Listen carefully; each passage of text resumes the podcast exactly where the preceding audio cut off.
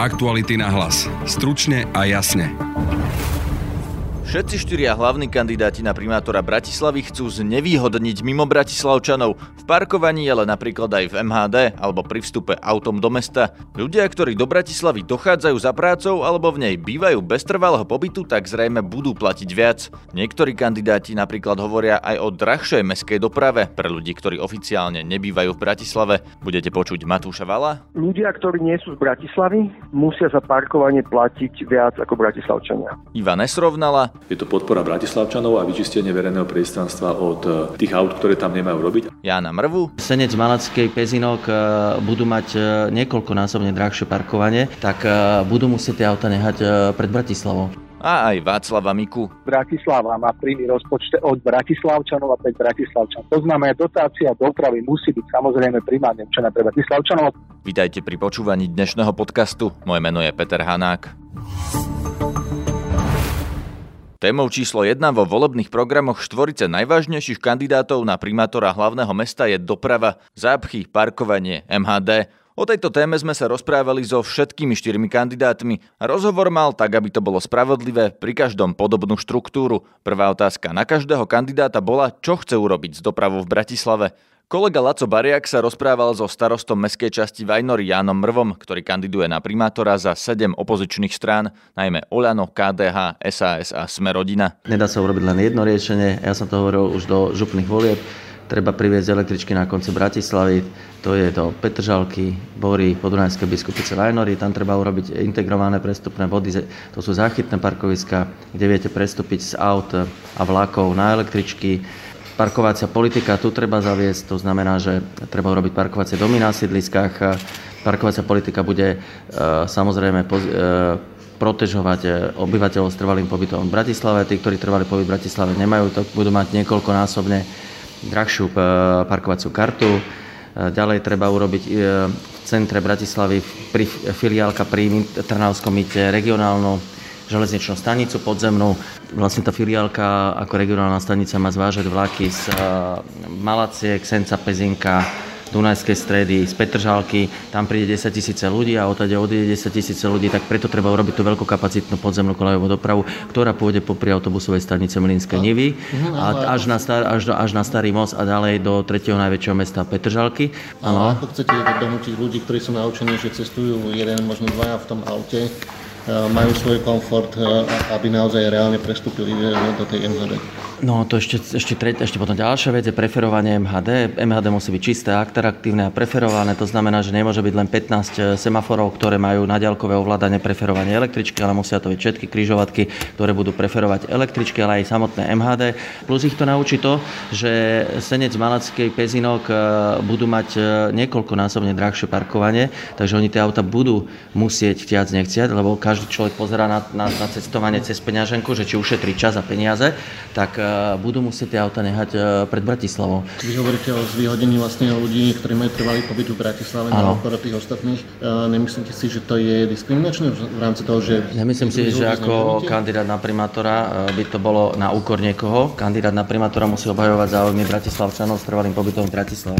A na druhej strane sú ľudia, ktorí tu žijú len v podnájme pod, a možno by sa chceli aj registrovať na trvalý pobyt, ale nemajú možnosť. Áno, viem. Preto som sa tak desaťtisícmi ľuďmi počas kampane, ktorí hovoria presne tento istý problém, tak treba nejaký vyvinúť legislatívny tlak na Národnú radu Slovenskej republiky, aby sa to urobilo inak, to, to prerozdeľované daní z, daní z fyzických osôb, lebo do roku dvetisícštyri boli dane z fyzických osôb delené, viete ako? Podľa miesta pracoviska. Čiže tým desaťtisíc ľudí, čo robili v Slovnafte a Volkswagene, platili dane tu. Čiže treba bude vymyslieť nejaký kompilát toho, že keď niekde, niekde viac ako stopäťdesiat dní, tak nech tá daň z fyzických osôb sa delí aspoň päťdesiat na päťdesiat, že polovica dostane v Trebišove a polovica dostane... Jasne, ale bavíme sa o doprave. Ako by ste to, to riešili, lebo vy hovoríte, že tí, čo majú trvalý pobyt v Bratislave, budú zvýhodnení. Áno, áno, tí, tí, budú, tí, budú, tí budú zvýhodnení. Že títo ľudia nemajú tú možnosť... No, ja vám hovorím, že ne, neviem, dneska, dneska, dneska neviem, ako to urobiť bez toho, aby sa urobila legislatívna zmena. Ja som kandidát demokratickej pravice siedmich strán, ktoré dúfam, že o rok aj štvrť, keď budú voľby, budú vo vládnej koalícii a budú môcť zmeniť tieto veci. Čiže bez pomoci vlády to nepôjde? Bez pomoci vlády to nepôjde, ne. Architekta a hudobníka Matúša Valla podporujú strany Progresívne Slovensko a Spolu. Na riešenie dopravy v Bratislave neexistuje jedno veľké riešenie. Treba urobiť mnoho malých riešení. Prvým je práve parkovacia politika. Pre ľudí, ktorí prichádzajú autom do Bratislavy a sú mimo Bratislavčania, to bude najmenej výhodná varianta pri správe autom do Bratislavy. Druhá vec, na to, aby tí ľudia mali kde odparkovať svoje autá, v Bratislave sú vítaní, ale preferovali by sme, aby prišli mestskou hromadnou dopravou, je nutné urobiť záchytné parkoviská. Záchytné parkoviska tak, aby ľudia na nich mohli odstaviť autá a sadnúť do mestskej hromadnej dopravy. Som presvedčený, že len tak bude menej aut v meste, ak ľudia pochopia, že, že je tu mestská hromadná doprava, ktorá ich odvezie do cieľa ich cesty, najmä v hodinách špičky rýchlejšie ako auto. Tam navrhujeme, aby sa rozšírila radikálne sieť električiek, dobudovali radiály, aby električky mali preferencie na križovatkách. A pri autobusoch je absolútna dôležitá vec budovať autobusové pruhy, bus pruhy samostatné. Tretím pilierom je to pomôcť cyklistom, budovať oddelené cyklotrasy, to je veľmi dôležité. Dneska, napriek tomu, že v Bratislave tristo tisíc bicykľov, ľudia nepoužívajú bicykle na chodenie do roboty, respektíve minimálne množstvo, minimálne percento. Ľudia sa proste boja jazdiť vedľa aut, potrebujeme oddelené cyklotrasy. Pán Valo, pristajme sa pri tých mimo Bratislavčanoch, lebo ste povedali, že pre nich teda bude prísť do mesta autom najmenej výhodná možnosť. Čo to znamená? Ľudia, ktorí nie sú z Bratislavy, musia za parkovanie platiť viac ako Bratislavčania. Nie je to diskriminačné, ak teda jedna skupina ľudí bude platiť viac ako druhá? To je, viete, že my máme takú výhodu, že sa môžeme inšpirovať v iných mestách a, a verte mi, že parkovacia politika, v ktorej rezidenti platia menej ako návštevníci, je absolútnym základom parkovacích politik v iných mestách. Je to úplne normálne, je to úplný štandard. Rozumiem, pán Valo, ale Bratislava je hlavné mesto Slovenska. Máme tu sto tisíce ľudí, ktorí tu napríklad pracujú alebo bývajú a nemajú tu trvalý pobyt, takže v podstate formálne nie sú rezidenti mesta, aj keď tu reálne žijú. Vy chcete sťažiť život týmto ľuďom? Ja si myslím, že je fér, aby ľudia, ktorí používajú naše mesto, bratislavské ulice, škôlky, em há dé, hocičo, aby tu mali trvalý pobyt a aby tu platili dane. Ale tak nie každý fér môže mať trvalý pobyt v hlavnom meste, viete, z rôznych dôvodov. Môže to byť, že sem vlastne len dochádzajú za prácou, alebo napríklad bývajú v podnájme a ten majiteľ im nenapíše trvalý pobyt. Rozumiem tomu, že sú tu ľudia, ktorí tu žijú, chceli by tu mať trvalý pobyt, ale nemajú na to možnosť. A tým pádom by museli za parkovanie napríklad platiť viac. My sme dali do parlamentu pred troma týždňami s Jozefom Mihalom zo strany Spolu návrh zákona, ktorý hovorí o daňovej rezidencii. Že každý, kto tu chce platiť daň a chce byť súčasťou Bratislavy, nemusí riešiť trvalý pobyt. Stačí, ak tu má stredisko životných záujmov, napríklad doktora, alebo zamestnanie, alebo podnájom. A jednoducho príde na miestny úrad a jednou až štyrkou, jedným formulárom za desať minút povie, že on tu chce platiť dane. Rozumiem, ale toto, toto je vlastne návrh, ktorý je opozičný návrh, čiže zatiaľ to nevyzerá, že to prejde, za ten zákon zatiaľ neplatí, je to len návrh. Takže v podstate, ak by ste sa stali primátorom, tak sťažíte život sto tisícom ľudí, ktorí nemajú trvalý pobyt v Bratislave. Ak nebudeme vedieť pohnúť práve tým zákonom o daňovej rezidencii, budeme hľadať priestor na to a možnosti na to, ako mesto môže extrémne uľahčiť ľuďom prihlásiť sa na trvalý pobyt na, na, na území Bratislavy. Ako napríklad sa to dá? Dneska za deväť eur, deväť päťdesiat máte trvalý pobyt v Bratislave, dokonca aj s preposielaním pošty. Sú firmy, ktoré to robia, je, je to na hrane, pretože oni prihlasujú na jednu adresu strašne veľa ľudí. A, ale budeme hľadať nejaký spôsob, ktorý nebude na hrane, nebude spúšťať žiadny zákon a dá týmto ľuďom pomocnú ruku, lebo my nechceme, keď oni tu žijú a cítia, že Bratislava je ich mesto, chceme dať príležitosť, aby sa mohli začať platiť dane tu. Sú sto tisíce ľudí, ktorí sem dochádzajú za prácou, takže doplatia na to tí? Práve pre nich chceme urobiť všetko preto, aby sa vybudovali záchytné parkoviská, aby tí ľudia mohli vstúpať do Bratislavy mestskou hromadnou dopravou. Je, je to podľa mesta vás realistické, že človek, ktorý príde napríklad z Osenca autom, ho zastaví niekde na, na periférii a tam presadne do mestskej doprave, lebo tí ľudia dochádzajú tým autom pre nejaký dôvod, že im to je zrejme pohodlnejšie, možno aj rýchlejšie. Je to realistické očakávanie, že presadnú do mestskej dopravy? Sú mesta, ich strašne na svete, kde to presne takto funguje. Cez Grác, Viedeň až po, ja neviem, po New York. Ako je to úplne, mm. je to úplne normálna vec. Toľko Matúš Valo. Ako nezávislý, bez podpory politických strán kandiduje bývalý riaditeľ er té vé es Václav Mika. Hovorila s ním Denisa Hopková. Všetky oblasti dopravy, ktoré sú kľúčové, a to je budovanie električkových radiál, budovanie oddelených radiál bustruhov, budovanie systému cyklistických radiál, ale aj nákup nových električiek, nízkopodlažných trolejbusov, autobusov, je všetko možné čerpať prostriedky z operačných programov Európskej únie zo súčasného obdobia, ale aj z obdobia pod roku dvadsaťjeden, na ktoré sa treba teraz pripraviť. To znamená, že sú to prostriedky, ktoré mesto v vlastnom rozpočte nenájde, ale treba ich úspešne čerpať. Konkrétne električka, Petržalka, Janíkov dvor, meškanie dvestoosemdesiat dní, projektový tím, krízový tím, okamžité riešenia, tento projekt uchopiť, aby sa prostriedky vyčerpali do roku dvadsaťjeden. Ďalej budovanie radiály Zlaté piesky Vajnory, kde od minulého roku je štúdia realizovateľnosti a nerobilo sa nič, okamžite začať projektový tím. A tretí projekt radiála Dubravka, Bory, Devínska Nová Ves, takisto pripraviť projektové veci a pustiť sa do toho. Dlhodobým problémom v Bratislave sú zápchy, no napriek tomu je cesta autom často rýchlejšia a hlavne pohodlnejšia. Ako prinútite ľudí presadnúť z aut do mestskej hromadnej dopravy? Je to jednoznačné, ak tá doprava bude dostupná, efektívna a rýchla. Kedy bude rýchla?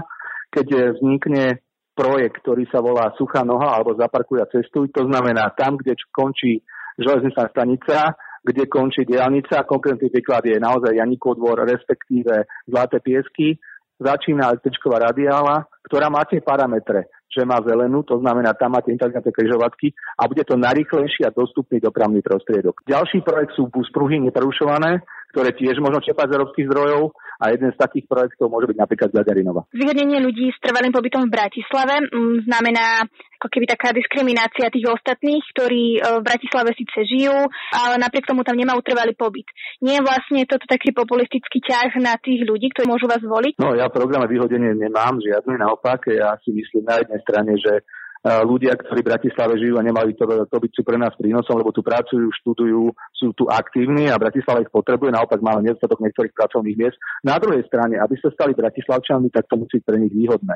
To znamená, ja hovorím projekte o tom, že preferencia Bratislavčanov znamená to, že bude výhodné pre nich byť Bratislavčanom. A ešte mám projekt aj budovania nájomného bývania, štartovacie byty pre rodiny a pre zamestnancov mesta, ktorých potrebujeme v sociálnych službách, v oblasti školských zariadení, predškolských, a tí získajú trvalý pobyt vďaka tomu, že mesto im poskytne bývanie. Vo vašom programe sú zľavy v em há dé a parkovanie pre ľudí s trvalým pobytom, čím prakticky diskriminujete tých, ktorí ho nemajú. Nesúhlasím s pojmom diskriminácie, treba si povedať, že jednoznačne rezidenčná politika z hľadiska parkovania je základný atribút, to znamená parkovanie pre rezidentom a jednotná politika parkovania musí byť to základný atribút. A podstatné je to, že Bratislava má príjmy rozpočte od Bratislavčanov a päť Bratislavčanov. To znamená, dotácia dopravy musí byť samozrejme primárne určená pre Bratislavčanov, a to odpoveď na druhú otázku, prečo vládu doprave pre Bratislavčanov. Tí ľudia, ktorí dnes bývajú v Bratislave, ale majú problém s trvalým pobytom, pretože im vlastne majiteľ nepovolí trvalý pobyt. To je krok, ktorému by ste sa vy chceli venovať. Prirodzene treba im vytvoriť podmienky, aby sa mohli stať Bratislavčania, to je na jednej strane mesto musí v tom byť pomocnou rukou a pomáhačom, a na druhej strane musí mať vlastnú bytovú politiku,